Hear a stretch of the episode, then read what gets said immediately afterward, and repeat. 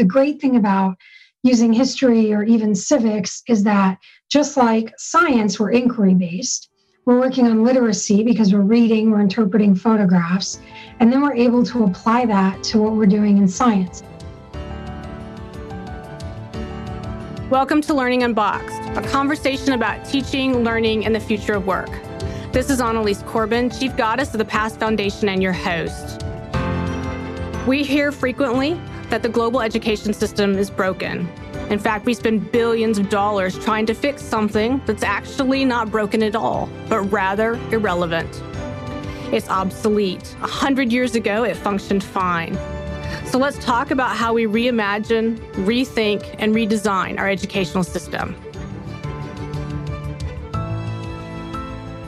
So, welcome back to Learning Unboxed. Uh, very excited as always. Uh, today, we're going to talk about uh, the work of presidential libraries and K 12 education and public outreach and engagement, and a lot of um, social studies and language arts. But we're also going to get into the deep weeds as it relates to um, how all that ties back into STEM and STEM education. And so, joining me today um, is Elizabeth Dinschel um, and Kristine Bullock. Um, we are very excited to have you both. So, just as a point of background, Elizabeth Dinschel is a historian working as an archivist and education specialist for the National Archives.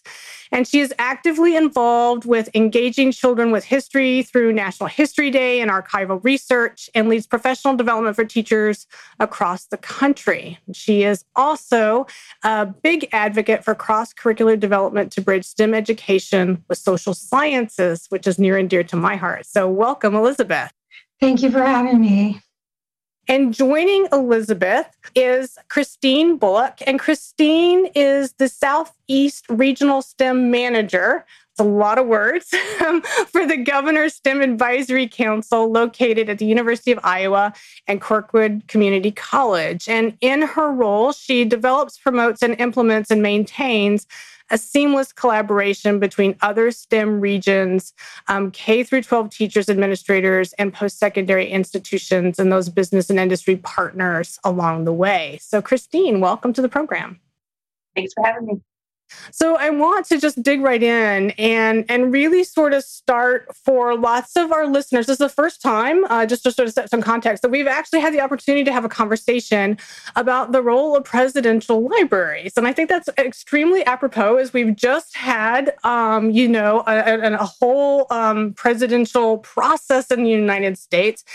And one of the things that comes from from lots of the work of these presidential libraries, but I don't think very many people really understand, Elizabeth, exactly what that is. What does it do? What's it meant to do? Um, you know, over long, long periods of time, and and how how does that all work with the National Archives piece? So set the stage for folks. All right, so now we officially have 15 presidential libraries. The um, Trump Library has gone live online. From Hoover until now Trump, there are these presidential libraries that come out of each um, each presidency. And because of the Nixon presidency, there is the Presidential um, Records Act, which means the National Archives takes um, control over all the presidential records that are created. Before Nixon, presidents could decide what papers went into their archives. So, like half of Hoover's papers are with us, half of them are at Stanford University, and then a lot of them were probably called and curated by Hoover um, and his staff. So, we might not ever have a complete view of what his presidency was like. Um, but we do have a responsibility as the National Archives to maintain these papers the libraries are built by pres- private presidential foundations, and then they are gifted to the American public. They're required to have endowments now, and the National Archives actually only controls about 10,000 square feet of the presidential library. So those huge ones you see are mostly funded by presidential foundations well, that are private. That's amazing context for folks because, again, I think a lot of people don't really sort of realize what they are and how they function, or even the fact that the Hoover Library was the first one one. So I, I, don't think a lot of folks even really understand that. So thank you for that. Yeah. So, Kristine, help us understand your work in Iowa and how that then translates to Elizabeth's work with the, the, the Presidential Library and the National Archives and how it is that you two came together to do some work? Yeah, so the Iowa Governor STEM Advisory Council was started in 2011 when, like many phases of our history, there's been a big push that we have this pipeline that we need to build of students that are interested in science, technology, engineering, and math careers. But in order to get them to that point, we really need to prepare them in a very early age and foster that preparation continuing through high school and post secondary. So, with the formation of the Iowa STEM Council, there were then six regions that were established to carry out the goals of the council, which are really to provide programming for pre K through 12 students to strengthen um, their interest and achievement in STEM, both in school and out of school, but then also to build partnerships with businesses and organizations in our community. So we know that one of the barriers that we've had with STEM and especially keeping students interested in STEM is seeing that real connection to what I'm learning in the classroom. How does it translate to outside of the classroom? And for educators and businesses and organizations to be speaking the same language about what students should be learning, how it can be contextualized in an educational setting, so that then students are well prepared when they go out of that setting. So, partnerships with Elizabeth started through just a, a lot of brainstorming, you know, a lot of people networking together about different STEM careers, and it came up that Elizabeth had all of this great knowledge about Hoover's career as being a STEMist himself, as well as his wife, Lou Henry. And we came to realize that the library was really trying to showcase not just what he was as a president, but really what he contributed to society through his work in engineering and um, some of the work that he did to, you know, help feed the world through some of his his um, knowledge and um, skills as well. And then we also learned about his wife, which with, for young women, that's a great inspiration that there was, you know, women in STEM is not something that's new, but that we need to continue to foster. So we've partnered on events, community STEM festivals that draw in thousands of students, local events for, for example, robotics programs that are in and around the museum and grants that the museum does for that, that Elizabeth will probably discuss in further detail later. But really seeing that you know work with stem can't just be done in a silo. And so really trying to foster those partnerships that grab students at different points whether they be in school or out of school in different age points. And um, the library just had a lot of those great resources that we wanted to help connect to and, and promote yeah absolutely and i think that um, there's there's so many opportunities tied with the career and the influence. You know hoover was involved in a lot of things and i think you know elizabeth back back to my my question earlier that folks don't necessarily even understand fully what the presidential libraries represent but i suspect that many folks don't have a real clue other than at the most high level sort of the ins and outs or all the things or the influences, um, if you will, that Hoover was involved with that lend themselves so beautifully to STEM. So the engineering alone and and this this you know a giant man-made I want to say monstrosity, but it's not right. It's this amazing thing, right? This this this dam that, that bears his name that lends itself as a tangible um, sort of applied point of contact for students for context around some of the things you're talking about. So, so share with us just a little bit, Elizabeth, before we sort of dig into the the weeds, if you will, of some of the work that the two of you are doing specifically right now together. Uh, sort of about how you utilize, or or for yourself in your work, where did you sort of come to? Hey, I have this great opportunity.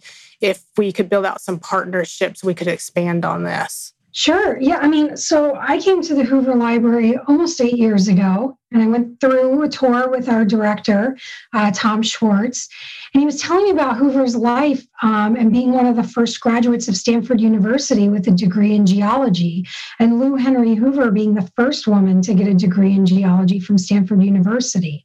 And this really successful engineering career where he was mining for silver in China and Australia, and it led him to become a multimillionaire. And he abandoned that career so that he could be a humanitarian and feed the world. But it was very quickly that the government kind of realized that he was this logistics, just genius and really good at engineering. And he was appointed Secretary of Commerce, where he served through three presidencies. This is a really important time in American history because technology is changing. We're getting electricity, radio, television, um, air travel.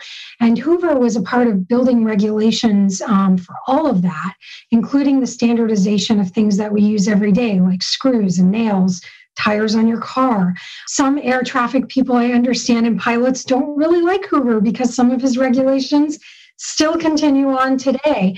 Um, he established what we would come to recognize as the first national uh, transportation boards um, and really pushed for these huge infrastructure projects that became the foundation of recovery for the Great Depression. And one of those things was the Hoover Dam. And as Secretary of Commerce, he had gone in and kind of oversaw how they were going to split up water rights, um, how they were going to hire companies to do this, the budgets that went to Congress, and of course left. The Hoover Dam building was actually dedicated by FDR later, but Hoover did stop at the Hoover Dam during construction and gave a great speech, and we have a picture of him out there.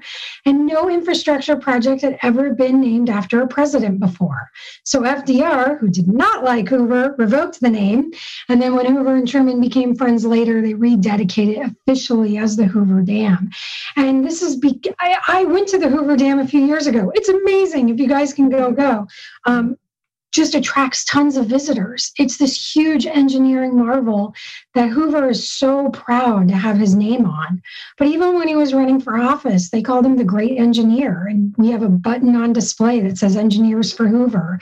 And engineering civics groups would send him letters. As an engineer, this is how we think you should fix the government. And they wanted him to run the government like an engineer.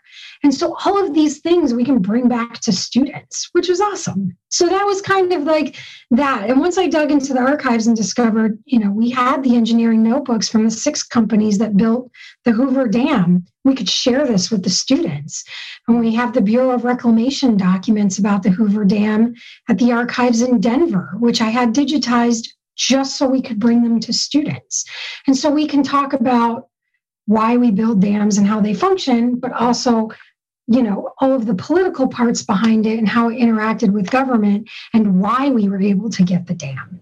So it's really cool. It is it is cool wicked cool. It's not just really cool. I think it's really really wicked cool. And I, i've been uh, to a several dams including the hoover dam and i would echo um, you know your your sort of shout out that if you get a chance to go see um, one of these big dams there's several of them uh, across the country that it, it's worth the trip as a family. You know certainly if you're in proximity and school groups you know have the opportunity to get to go that's a wonderful thing. But um, you know even being able to sort of dig into to videos and documentaries. There's a lot of information and materials that are out there about the engineering and the marvels that these things are. They they are they are really something else uh, to behold especially if you get to go down inside them and just that experience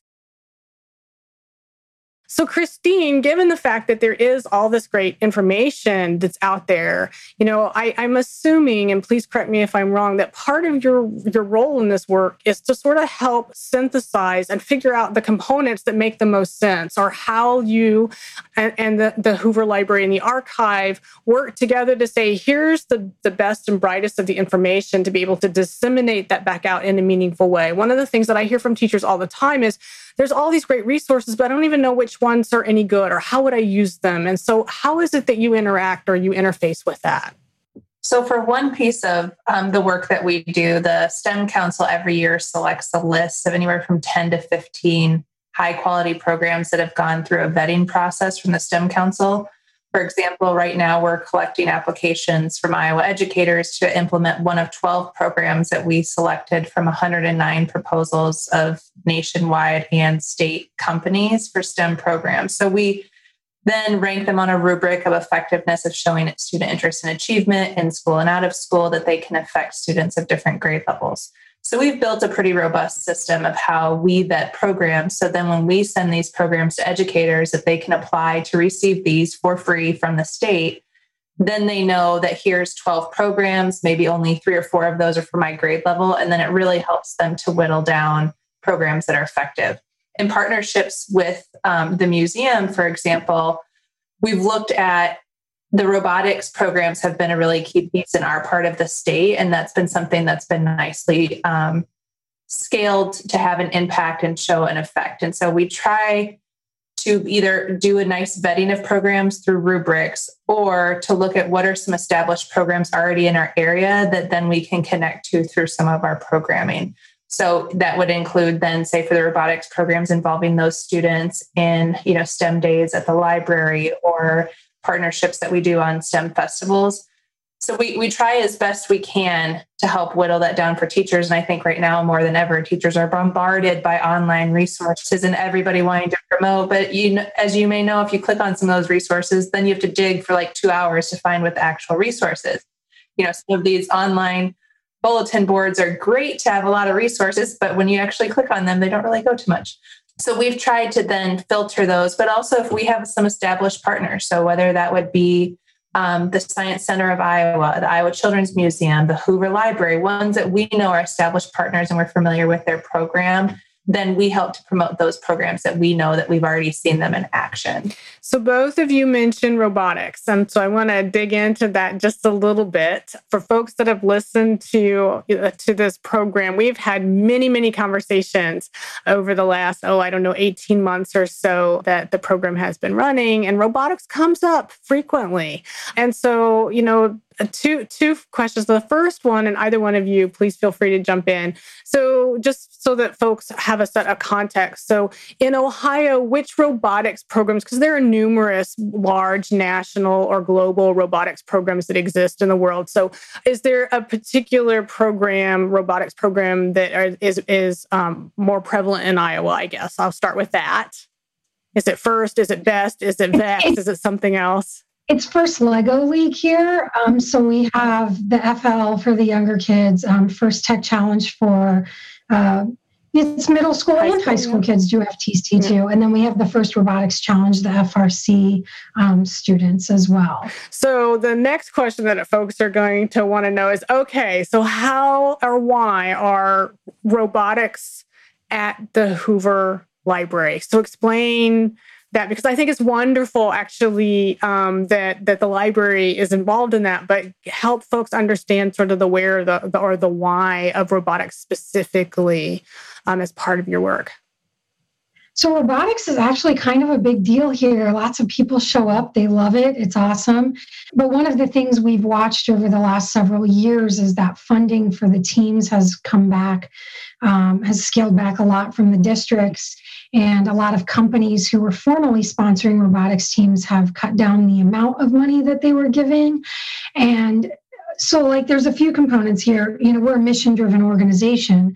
And part of that, a part of Hoover's legacy is the belief in children and the ability to give them opportunities so that they can excel. And Hoover was an engineer. His family has gone on to be really successful engineers in Colorado. Some of them still are. And so we saw this as an opportunity to promote children in our community with something that the that Hoover loved. So the Hoover family got behind us and made it so that we could have a grant program for FTC and FRC teams in the area. And we set up like a grant process where they have to submit an application. They come in, they give us a presentation about what their team is doing, how they're involved in the community. It's very similar to a judge interview that they have at a competition we have a little grant review board. We all read their applications. And the secret that they don't know is that everybody's going to get money. So, and sometimes I've gone back to the Hoover family and said, can we have a little bit more? We have more teams than we thought. And the greatest thing about it, there's a few things that are great, but we create opportunity for the students to come volunteer and mentor younger students in a STEM atmosphere at the museum. So they come and volunteer at our STEM days. We have Hoover Hometown Days where thousands of people from all over the state come. We have fireworks and a parade for Hoover and all this great stuff in West Branch. And we open up the floor in the museum for the robotics teams where younger kids can come in and drive the robots and the teams can recruit students to come in. But we rent festival space all around the area and we give it to the robotics teams. So I go sit with them but they let the kids drive them. They bring out their posters, they talk to the kids and engage with them. And we sort of talk about the museum, but not really. It's really for the robotics kids and the little kids who love it.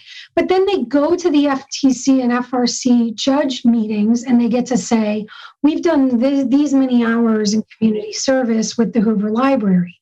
And we have watched teams that have come to us with recycled parts, no sponsors and we give them money and they come back the next year and they're like well now we have five sponsors. We got second place uh, you know? And then from that point we give them a small grant but we put them in more of a mentorship role so that they are helping the now you know the next group of upcoming teams. And it's been awesome. And the hoover family comes in they're like show us your engineering notebooks. The kids lay them out and they get excited. So this is more of like usually we need volunteers and we need people to come, you know, give to the Hoover Library. But this is a rare instance where we get to give back to our community and to the kids. And they come and they want to be interns with us later. It has just been so cool. And they come in and they're like, here, let us fix this for you. Oh, your 3D printer isn't working? We can do that. and they borrow stuff from us. We have a lot of really high tech we have like Oculus Rifts with gaming computers and stuff. And they take those to go do demos with little kids. So it's this really great relationship we've built with the robotics teams in town. And we like really love having them and having that relationship. I, I, I totally understand that because we feel the same way. Um, and at the Past Innovation Lab, we actually have an FRC competition arena permanently installed in the building. so I totally understand how you love it. And all these kids come and these magical things happen because they've been exposed and they learn from each other. And it's I, I, I totally understand because it's magical. It's one of my all time favorite things that we do. Yeah, well, we had kids. Um, Smithsonian had this big Minecraft event a few years ago where everybody did these Minecraft things. So we set up all of our gaming computers and our big, we have a, a big touchscreen smart board, all with different Minecraft stations. And the robotics kids came out and played Minecraft all day with kids. and everybody had so much fun. But then we learned that you could build the Minecraft worlds and we could 3D print them too. So we started doing that like on the you know on the fly, setting up the 3D printers. So it's just been super cool to have like those younger groups that come in and they inspire us to challenge us to use our equipment differently and provide new programming for kids. Yeah, absolutely. It's wonderful. So, Kristine, I want to circle back around to you and, and the work that you're doing. So, these amazing things are happening at the Hoover Library, and your work is, is bigger than that in the sense that that it's broad and it's statewide but how do you leverage or how do you help others understand how to take advantage of or leverage the experience whether it be robotics or anything else that's happening at the Hoover Library specifically and then turn that into more of an everyday opportunity back in your own classroom or in your own community. Because that's one of those those big um it's not a disconnect but it is one of the things that oftentimes i hear teachers or communities that don't necessarily have a hoover library. They don't have a science center. They don't have a, a whatever that that big community based um, space is trying to figure out well then how could we do some of those similar things and in your work um, I would assume that you get to you you help folks figure that out. So what does that look like from the perspective of your role in terms of how to help folks leverage those things? Yeah, and th- what you pointed out about not every community having the same resources or same access as you know Iowa has a lot of very rural areas that are very disconnected from bigger businesses or they might just have a few businesses in their area that really focus on a certain career path that students might not be exposed to anything else. So Iowa saw that as a big barrier probably five years ago now, maybe a few less, that to get access to these students without having it be that there has to be transportation for them to get to something like a Hoover Library each time they want to interact with a community organization. And developed a work based learning clearinghouse that's for K 12 students. And so, what that is, is an online um, partnership and project portal for K 12 teachers, public and private, to connect with businesses from across the state. For example, Elizabeth could post a project or a partnership that she would like to do on this clearinghouse, and an educator four hours away from her in Southwest Iowa could then connect to this project and build a partnership remotely. So students could work on the project, they could reach out to Elizabeth as a mentor or a guide as they navigate through the project or even set up you know virtual meetings that way so then students can work with local iowa businesses and organizations on different projects and maybe even team up with other schools and other parts of the state to work on a project together with a business without having to physically go there.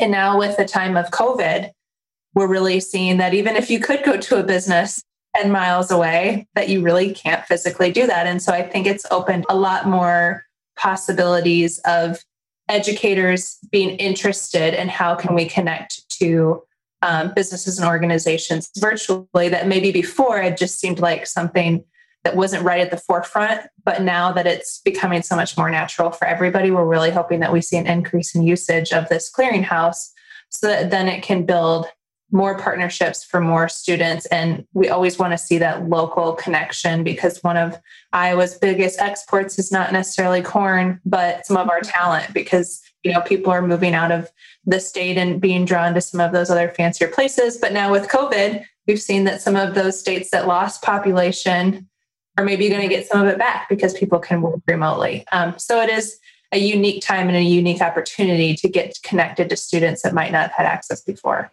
And how fortuitous that so much work had gone in prior to this pandemic to build that network, to build that clearinghouse so that it's it was there. That's outstanding. Yeah. And, yeah.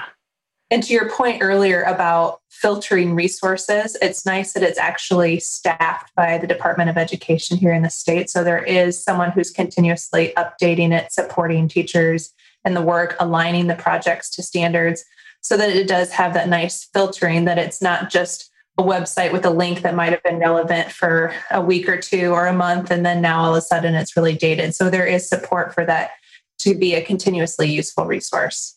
That's fabulous. And I would encourage um, folks that are listening, even if you're not from Iowa, to go take a look at that and see if there's something that you can learn from that and bring back to your own state.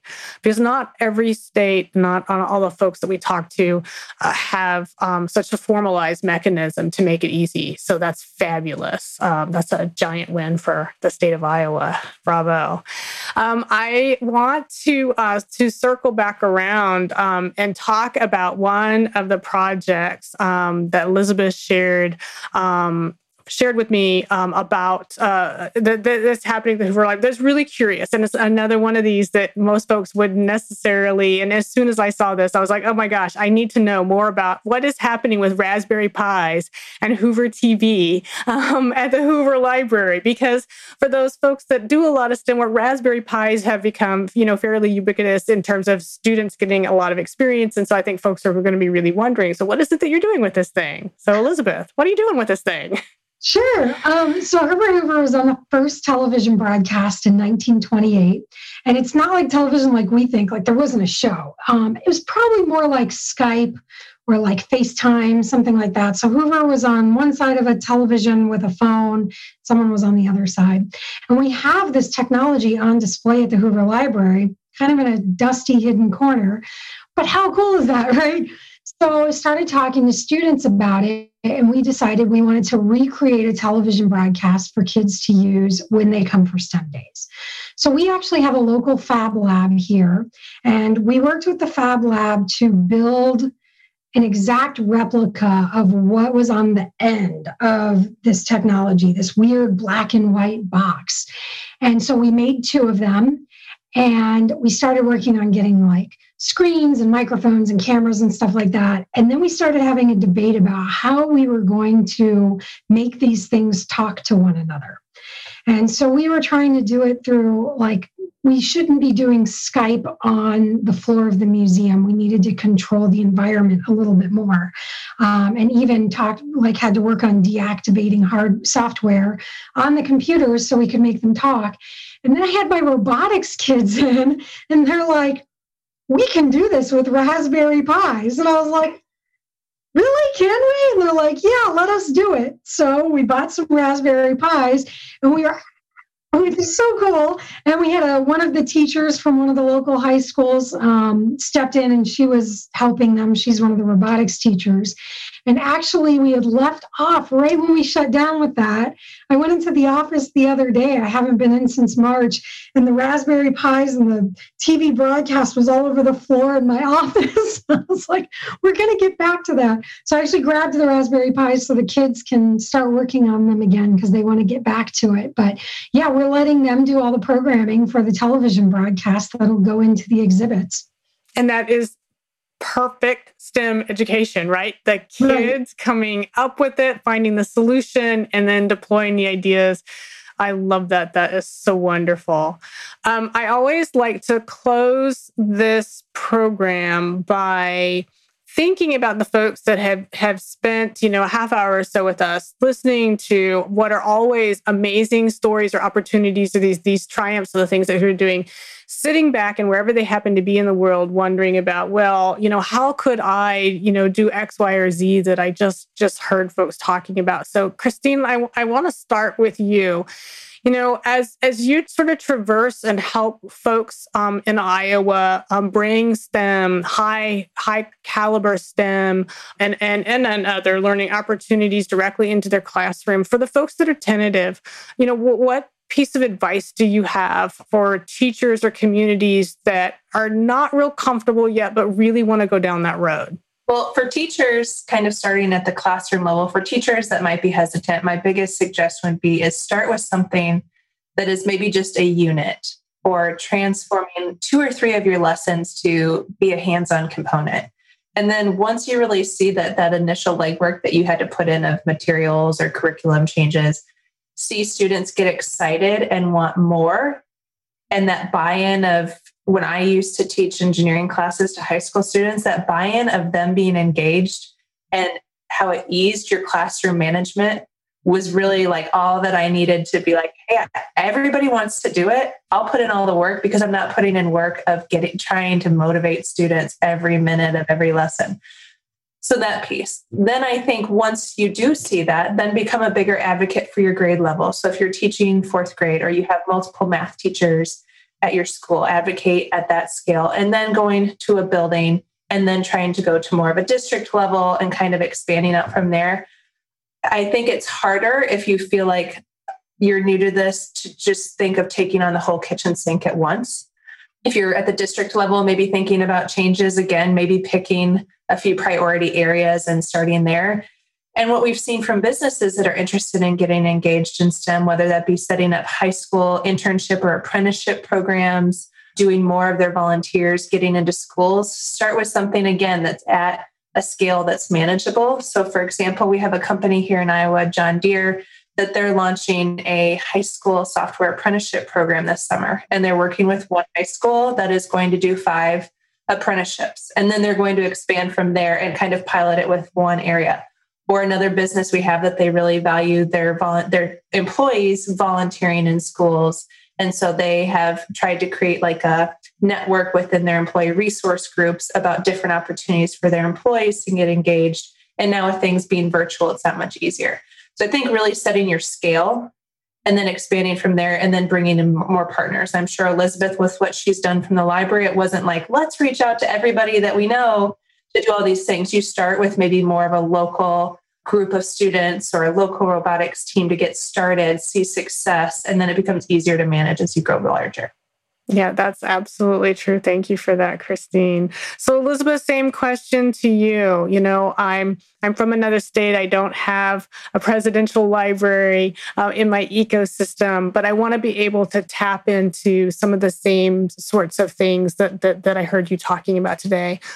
How would I go about such things?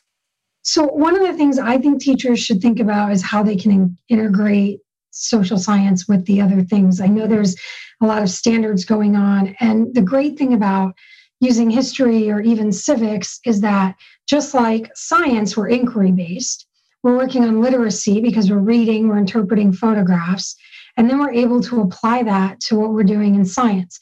So, like in my Hoover Dam section, we actually build dams and then flood them and test them to see how they work. And it goes both ways. Like I work with National History Day, and I get fifth graders who have never done a history project before. So I ask them, Do you guys know what the scientific method is? And they'll start spitting it out to me because they've worked on it before. We're going to do the same thing. You guys have to write a thesis statement, right? Right. Most of your teachers want you to start there, right? Right. Well, it's not a thesis statement because we haven't researched and tested what you're saying. So now it's a hypothesis. And now we're going to do research we're going to see what we find, we're going to have conclusions, and we're going to actually have to change our hypothesis to be a thesis statement because now we know what we, you know, our question, have an answer to it. And my kids respond to it so well. And I like that's just the beauty of having the new NCSS and NGSS standards be inquiry based. So it doesn't matter where you are in the country, if you can frame your units in a way that it's a question that can come across from history and English and science, you can blend all of your subjects together and have this amazing outcome. Because, like Kristine said, when the kids can engage with it, learning about a dam is way cooler if you can build it and flood it. It just is. so yeah, I mean, I think that's the big thing. And definitely, you know, sign up for some stuff on Twitter. Like we tweet out a lot about programs going on. We just did a Hoover Dam program with the Presidential Primary Source Project.